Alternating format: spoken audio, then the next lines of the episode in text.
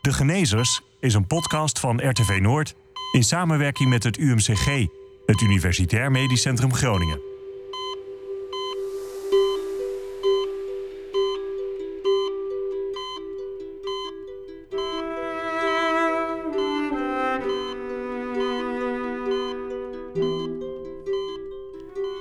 De Genezers is een podcast over ziekte en genezing, over dokters en patiënten, over methodes en ontwikkelingen in de medische wetenschap. Deze aflevering gaat over allergieën.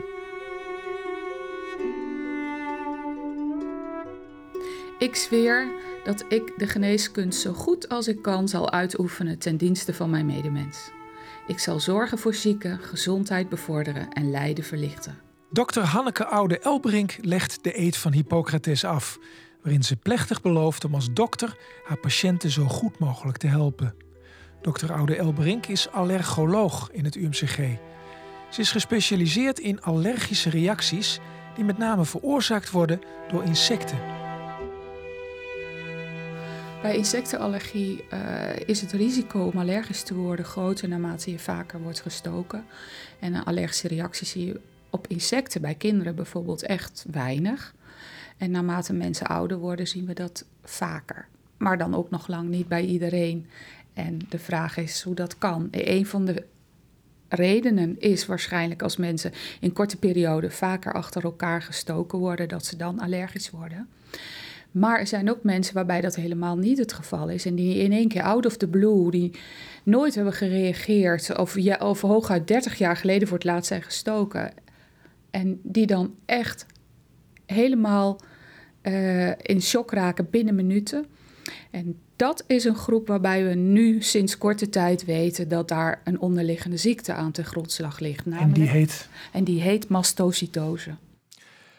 Ondernemer Henry Hommelink, 43 jaar oud, heeft mastocytose. En daar is hij pas vorig jaar toevallig achtergekomen. Het was uh, eigenlijk uh, na de vakantie, na de bouwvak, waren we bij een waterzuivering in Olburgen uh, aan het slopen met een grote reactor. Dan moet je je voorstellen, dat is een hele grote betonbak. En die staat vol slip. En die zit zeg maar een, een drie meter in de grond en een 3,5 meter boven de grond. En ik was net de jongens instructies aan het geven en uitleggen over het werk en voortgang. En met als ik daar sta, komt er in één keer, voel ik wat in mijn nek. En, en toen vliegt er een wesp vliegt weg. En, uh, ik toen zeg, dacht je meteen van gestoken? Nou, dat dacht ik. Ik denk van, dat is een schampschot. Ik denk van, ik zeg Niels, mijn werknemer, Niels Klegenuik. Ik zeg van, kijk eens even in mijn nek, ben ik gestoken? Ah, zeg ik, kan er eigenlijk niet zoveel aan zien. Oh, ik zeg, nou, dat zal wel een schampschot geweest zijn. Dus we zijn uh, verder gegaan. Dus uh, we gingen boven bij de reactor kijken. Dus de trap op naar boven. En we lopen langs de rand op, langs de leunbeveiliging naar achteren. En Niels die loopt voor mij. Die gaat ook om en die begint met water te spuiten, want er zit allemaal slip in. Dat moest dun gemaakt worden. En ik sta zo bij hem. En in één keer word ik duizelig en draaierig. En toen dacht ik in één keer, ik denk ik moet naar de airco. Ik denk, moet zien, als ik ergens op een koele plek kom. Dus ik heb ook niks gezegd. Ik heb me omgedraaid. Ik heb langs die rand heen gelopen. En uh, de trap af naar onderen, langs de voertuigen. En ik kwam daar de kantine binnen.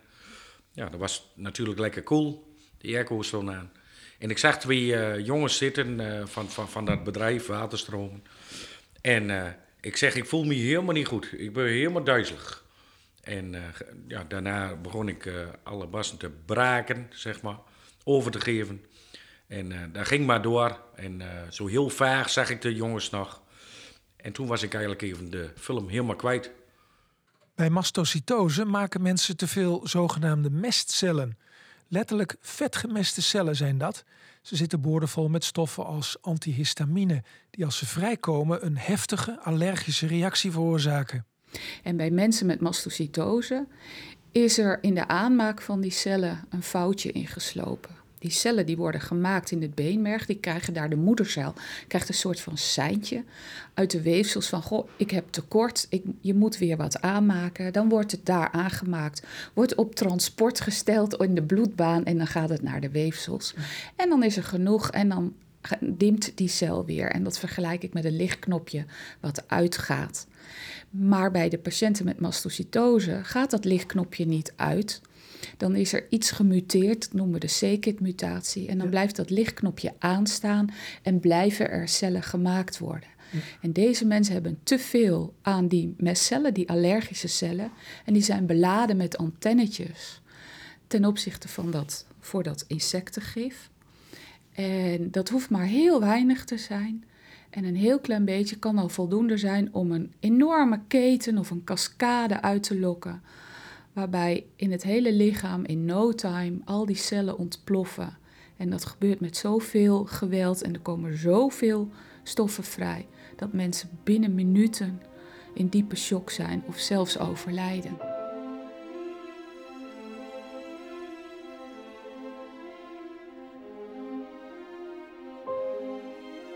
Tussendoor heb ik nog wel gehoord van uh, leg hem op zijn zij, doe de tong uit de mond. Een gegeven moment uh, ben ik eigenlijk in, in het ziekenhuis in Zutphen ben ik eigenlijk weer wakker geworden. En toen vertelde die broeder mij van, dat ik twee keer een hartstilstand gehad had. En dat ik ja, eigenlijk wel het hele lichaam moest vechten om ja, weer en, maar heeft iemand, hebben ze weer gereanimeerd of zo? Dat, dat weet ik niet. Dat weet ik eigenlijk niet. Oh. Lijkt me natuurlijk niet zo'n pretje. Hè, dat je alles ondergespuugd hebt. Maar uh, ik weet wel uh, dat ik daar in het ziekenhuis wakker werd. En dacht van, hé, hey, waar ben ik?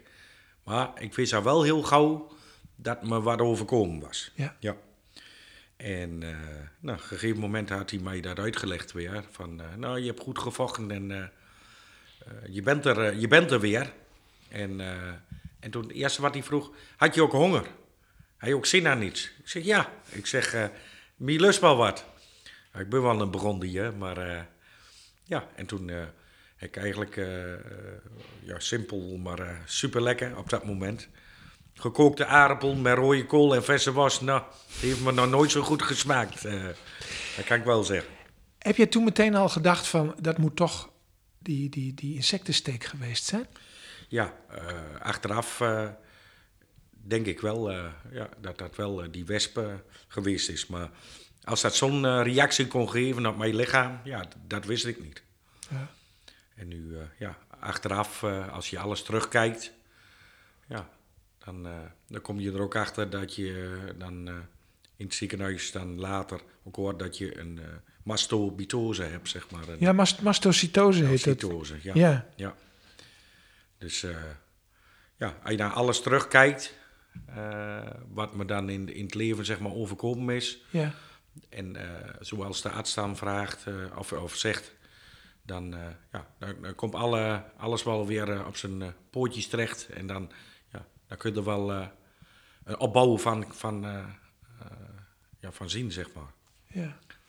Maar je, hebt, je, je, hebt, je dacht toen op een gegeven moment, het is afgelopen... of je dacht alleen maar van, ik, ik voel me niet goed en ik... Uh... Nou, weet je, dat, dat, dat, dat hele misselijk worden en dat, uh, zeg maar... voor als je wegzakt, dat is wel een heel uh, na moment, zeg maar. Ja. Maar ja, het is doodgaan, dan hoef je niet bang voor te zijn. Oh. Want als, je, als je dan doodgaat, dan... ja, het is net dat je heel diepe slaap valt. En je komt in een roze tunnel... En, uh, maar ik ben maar een klein eindje erin geweest, dan was ik er alweer. Dus uh, ik kon niet achter de scherm kijken.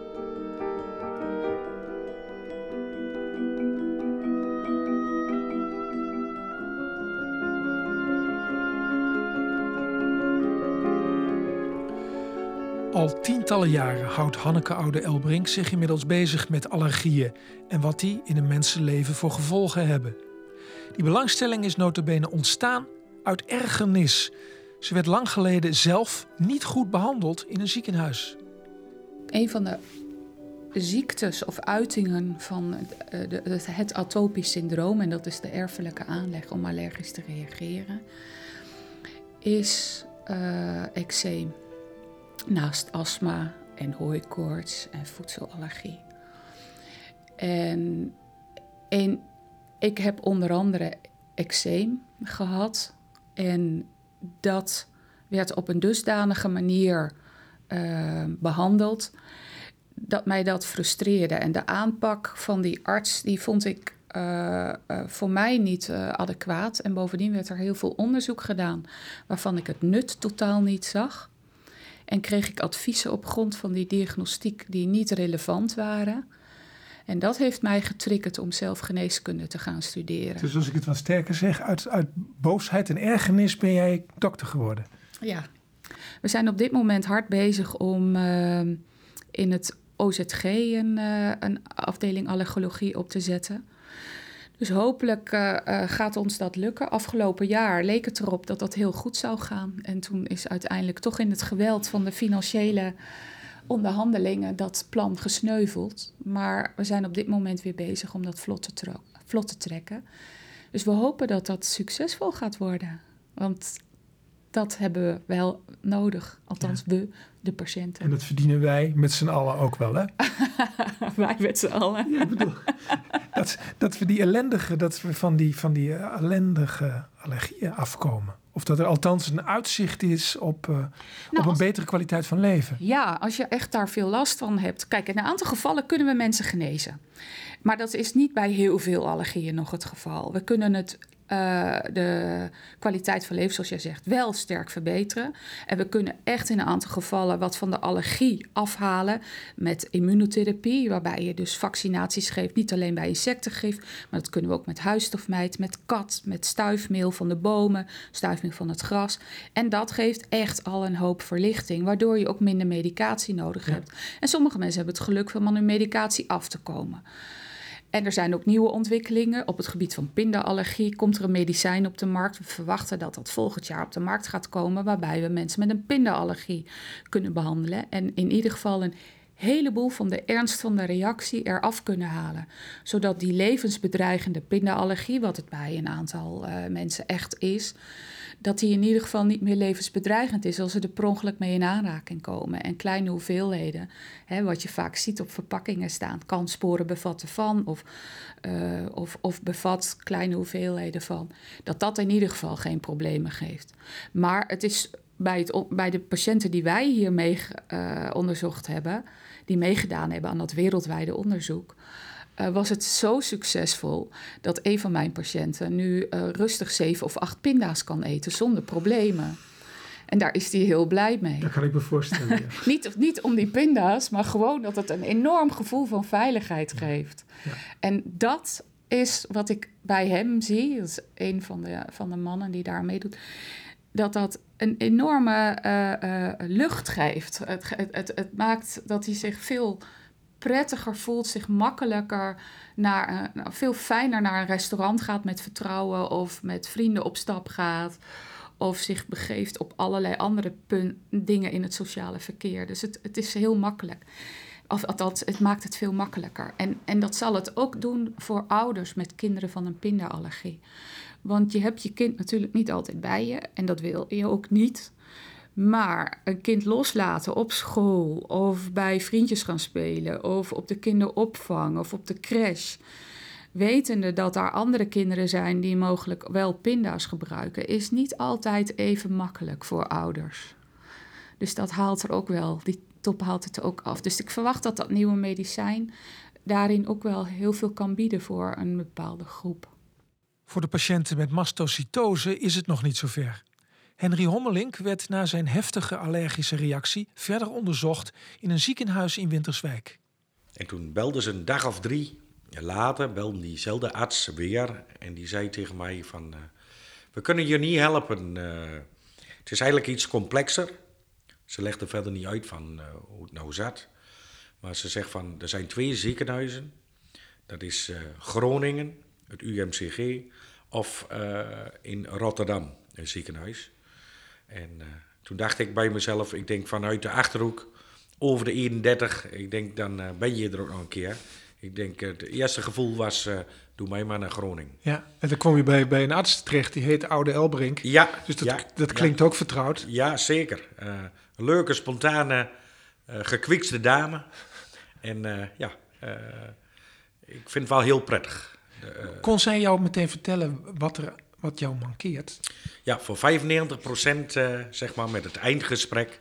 Ik ben toen in Groningen geweest, op die dag een aantal testjes gedaan. En einde van de dag houden we een eindgesprek met mevrouw Ouwe Elbrink. En, en eerst wat ze natuurlijk vroeg, alle, alle klachten, zeg maar, ja, die noemden ze eigenlijk allemaal al zo op. En ja, het klapte allemaal. En toen zei ze aan het eind, zeg maar, van... ik denk dat ik al 95% zeker weet dat jij weet, een mestcellenziekte hebt. Dus die mastopitose. Ja, mastocytose. Mastocytose. Ja. Maar in ieder geval die mastocytose heb. Ik zeg, nou, eerst wat ik vroeg, wat, wat is dat dan? Ja. Toen zat ze op een bureaustoel met Willem. En toen rolde ze naar de schakelaar van de kamer. Daar zat een dimmer.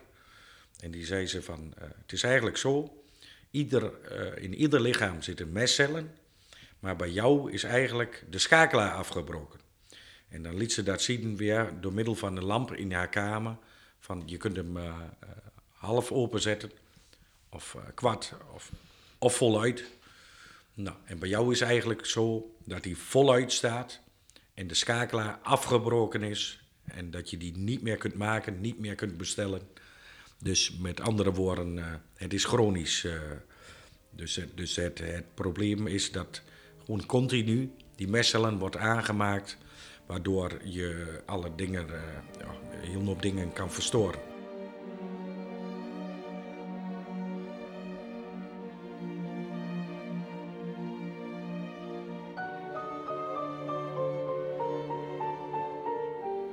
Allergologen zoeken inmiddels al jaren naar een manier om die constante productie van mestcellen te stoppen.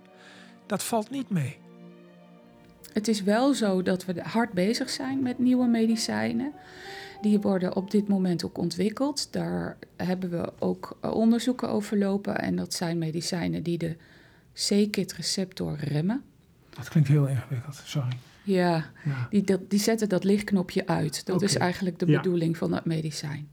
Maar wat we zien is dat dat nog niet super effectief is. En ik vind uh, bij het huidige onderzoek, uh, wat we zien met een van die middelen, dat dat ook relatief veel bijwerkingen geeft. Hmm. Dus uh, het is nog niet een behandeling die we inzetten bij mensen met een insectenallergie en mastocytose. Want die ziekte die heeft dan vaak geen andere complicaties. En insectenallergie is de enige uiting van die mastocytose. En daarvoor zijn die medicijnen niet geschikt. Wat zit je nou wel in? Of is het een kwestie van afwachten en dan reageren? Nee, nee. Afwachten, KWW-beleid, kijk wat wordt, dat uh, is niet zo geweldig.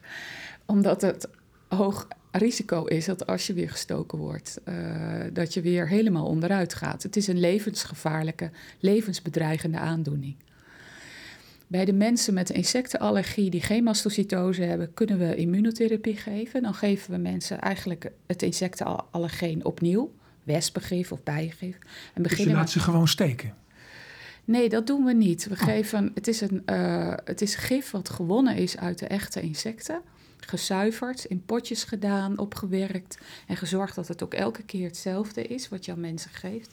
En wat we doen is dat we dan beginnen met een hele kleine hoeveelheid in de vorm van een injectie in de arm en dan elke keer krijgen mensen opnieuw een injectie met een klein beetje meer. En in een, nou, wat wij hier dan doen, is een gemiddeld scenario van ongeveer zeven weken, waarin we dat opbouwen tot een onderhoudsdosering van een bepaalde hoeveelheid. Dat heet dan 100.000 SQ, fancy eenheid, maar dat staat voor een hoeveelheid wespengif van ongeveer tussen de 1 en 5 wespen. En als we weten als mensen dat bereikt hebben, dan zijn ze beschermd. Dus binnen zeven weken eh, ben je van je allergie af. Het is een soort van weegschaal die naar de allergische kant was doorgeslagen, maar nu als het ware teruggeduwd wordt in de niet-allergische staat. Ja. Als je echter stopt na die zeven weken, dan slaat hij onmiddellijk weer terug naar de allergische kant. Dus om dat immuunsysteem ook echt in te prenten van je mag niet meer allergisch reageren, het is niet nodig dat je allergisch reageert, hebben we drie tot vijf jaar nodig om dat immuunsysteem echt blijvend in die andere richting opgeschoven te hebben. Ja. Maar dan kunnen we behandeling stoppen. Wat vinden jouw kinderen ervan dat je dit hebt? Ja, die vonden dat wel heftig eh, allemaal. En eh, ja, op een gegeven moment ook oefenen met een uh, oefen EpiPen. Dus die ook meegekregen, zodat je ook ja, eens oefenen kunt met de kinderen. Want ja, het kan ook zo zijn dat je het zelf niet toe kunt dienen. En als je nou iemand in de buurt hebt wie dat wel kan, die moet natuurlijk wel weten hoe dat gebruikt moet worden. Dat vonden ze wel stoer, of niet? Ja, dat vonden ze zeker stoer. Maar ze hoopten eigenlijk dat het niet nodig was. Nee. Dat zeiden ze wel. Henry Hommelink is ondernemer. Bij zijn bedrijf, gespecialiseerd in grondwerk en riool, werken ruim 30 man. Hij is getrouwd en heeft twee dochters. Lieke is uh, tien en Jill is twaalf. Ja. En uh, kan het zijn dat wat jij hebt, dat je dat hebt doorgegeven aan hun? Nee, het, het is niet erfelijk, uh, heeft oude Elbring me gezegd. Ja, dus dat was ook eerst wat wat uh, mijn vrouw uh, zeg maar, vroeg dat het ook erfelijk was. Maar dat was het niet. Maar goed, er kunnen wel meerdere klachten van komen. Ja. En zo, zo hebben we die test ook gedaan. En er kwam ook uit dat ik zeg maar een botontkalking had. Dus kalk en calcium te weinig. Maar ja, ik wil...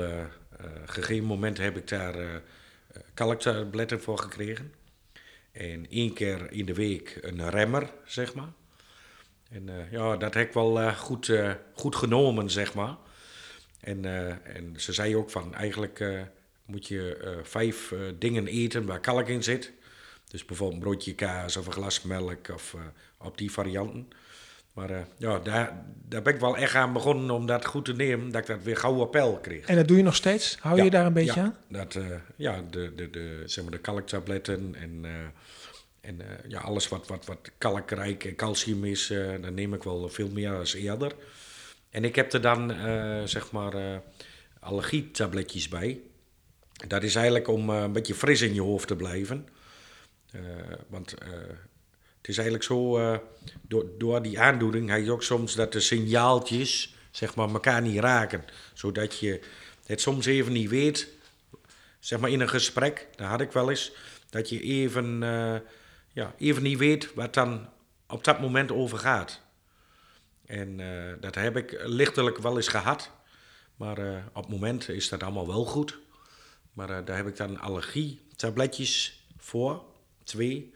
Dan moet ik er twee s morgens en twee s avonds nemen. Ja. En dat zorgt er eigenlijk voor dat je fris in je hoofd blijft. Dus eigenlijk de verbindingjes goed verbindt. En, en natuurlijk als je gestoken wordt, helpt dat natuurlijk ook nog een handje bij, bij het uh, tegenwerken van het gif. Er lopen in Nederland verhoudingsgewijs meer mensen rond die echt moe zijn, die, die, die, die een, een, een, door een allergie en een kwaliteit van leven hebben die beter kan, naar ja. mijn idee. Nou, dat kan een allergoloog natuurlijk niet oplossen. Dat is, dat is ook de impact en de herkenning en de bewustwording van de ziekte. Nogmaals, heel veel op huisartsenniveau.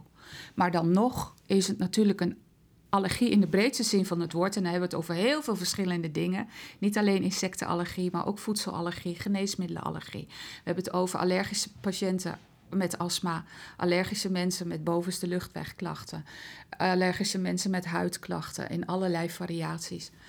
Dan is natuurlijk die, er is er een top uh, van die ijsberg die heel veel last heeft. En die, uh, die horen bij een allergoloog en die kan dat vaak ook goed behandelen. En dan is het in Nederland nog steeds zo dat er verhoudingsgewijs te weinig dokters zijn voor die groep mensen. En uh, nogmaals, ik zeg niet dat het wat moet gaan bulken, maar op dit moment zijn de wachttijden overal dusdanig in Nederland ja. dat, uh, dat die zorg beter kan. Ja. En het probleem is dat het, uh, of de uitdaging is dat het geen aandoening is waar mensen vaak aan doodgaan. Uh, gelukkig. Maar wel heel veel impact heeft op kwaliteit van leven. Ja. En vaak ook echt hele jonge mensen, hele kleine kinderen. Eh, er zijn überhaupt in Nederland echt nog. Er zijn weinig allergologen, maar voor kinderen zijn er nog minder allergologen. Er zijn er misschien zes of zeven van in Nederland.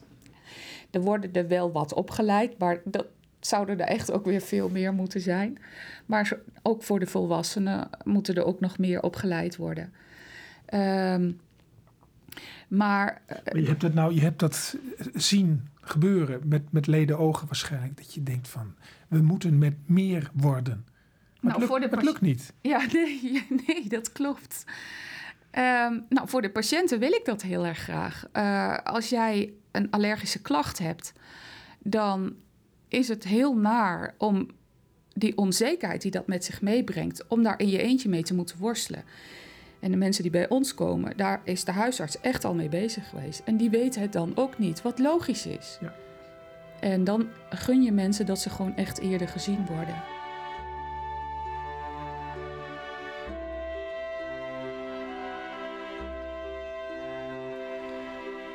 Voorlopig moet Henry om de zes weken naar Groningen komen om zich in het UMCG te laten behandelen. Vindt hij geen straf? Ik vind dat het een eh, top ziekenhuis is. en eh, het is ook eh, een groot ziekenhuis. Maar eh, mijn ervaring is zeer goed. Ja. Ja, hoe eh, ik heb dan een eigen bedrijf, zoals ik al vertelde. En ik heb nog wel veel bellerij. En nu hadden ze al een aparte kamer voor me neergezet. Dat ik ook mijn dingetje nog kan doen tussendoor. En ja, dat, dat is wel heel prettig Dus één keer in de zes weken komt meneer Hommelink kantoor houden in het UMCG. Ja, ja, ja, dat is een goed kantoor. Je krijgt er ook goed eten bij en drinken. eh, als het tenminste de tijd naar is. Maar, eh, en koffie is er altijd en, eh, en een sapje. Dus eh nee, is goed geregeld.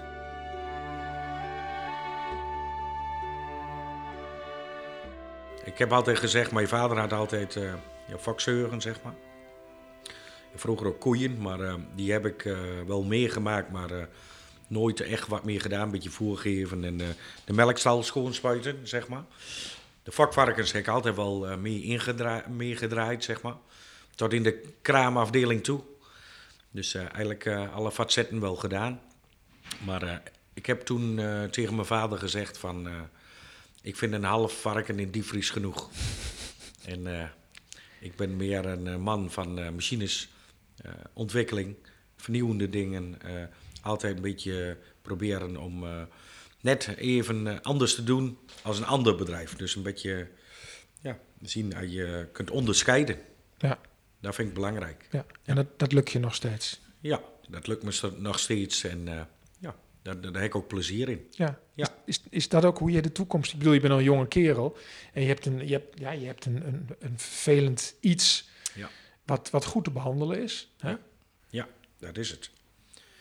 Ja, toekomst zie ik gewoon eh, zien eh, dat, dat, eh, ja, dat het allemaal mooi loopt. En dat je een paar centjes overhoudt voor de oude dag. eh, dat is belangrijk. En ja, genieten. Vooral ook leuke dingen doen, zeg maar. Met de kinderen. En Heb je daar wel tijd voor? ja, daar moet je tijd voor maken. En doe je dat ook? Zodra het kan, maak ik daar tijd voor. En als het dan zover is, ja, dan is het ook feest. Vergis je niet, hè, levenslang injectie halen. Het is weliswaar in het begin eh, wat intensief, iedere week. Daarna wat minder, één keer per zes weken. Maar het moet wel iedere, keer, zes, iedere zes weken gedaan worden. En daarvoor moet je wel naar de dokter toe. En omdat de bijwerkingen van die behandeling ook groter zijn bij mastocytose, raden we dat toch aan om dat op een extra veilige plek te doen. Dus pas alleen als het heel goed gaat, dan vragen we de huisarts om het over te nemen. Maar veel mensen zijn toch hier nog met mastocytose die die injecties Ja. krijgen. Ja. Dus dat vraagt wel veel van mensen. Ja, een ontzettende rotziekte trouwens. Ja. Ja, dat is ook zo. Ja, de- weet je, het- bijzondere eigenlijk, je kunt het niet eens eigenlijk een ziekte noemen. Het is het wel.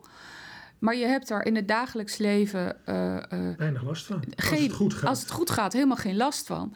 Dus de impact zit hem in, in de angst die je hebt om gestoken te worden. Ja. En de dingen die je doet om te voorkomen dat je gestoken wordt. En de onzekerheid die dat met zich meebrengt. Dat is het rottige van deze ziekte. En de ene kan daar, ehm, ja, vindt dat makkelijker te accepteren en kan daar beter mee omgaan dan, dan de ander, wat ik heel goed begrijp.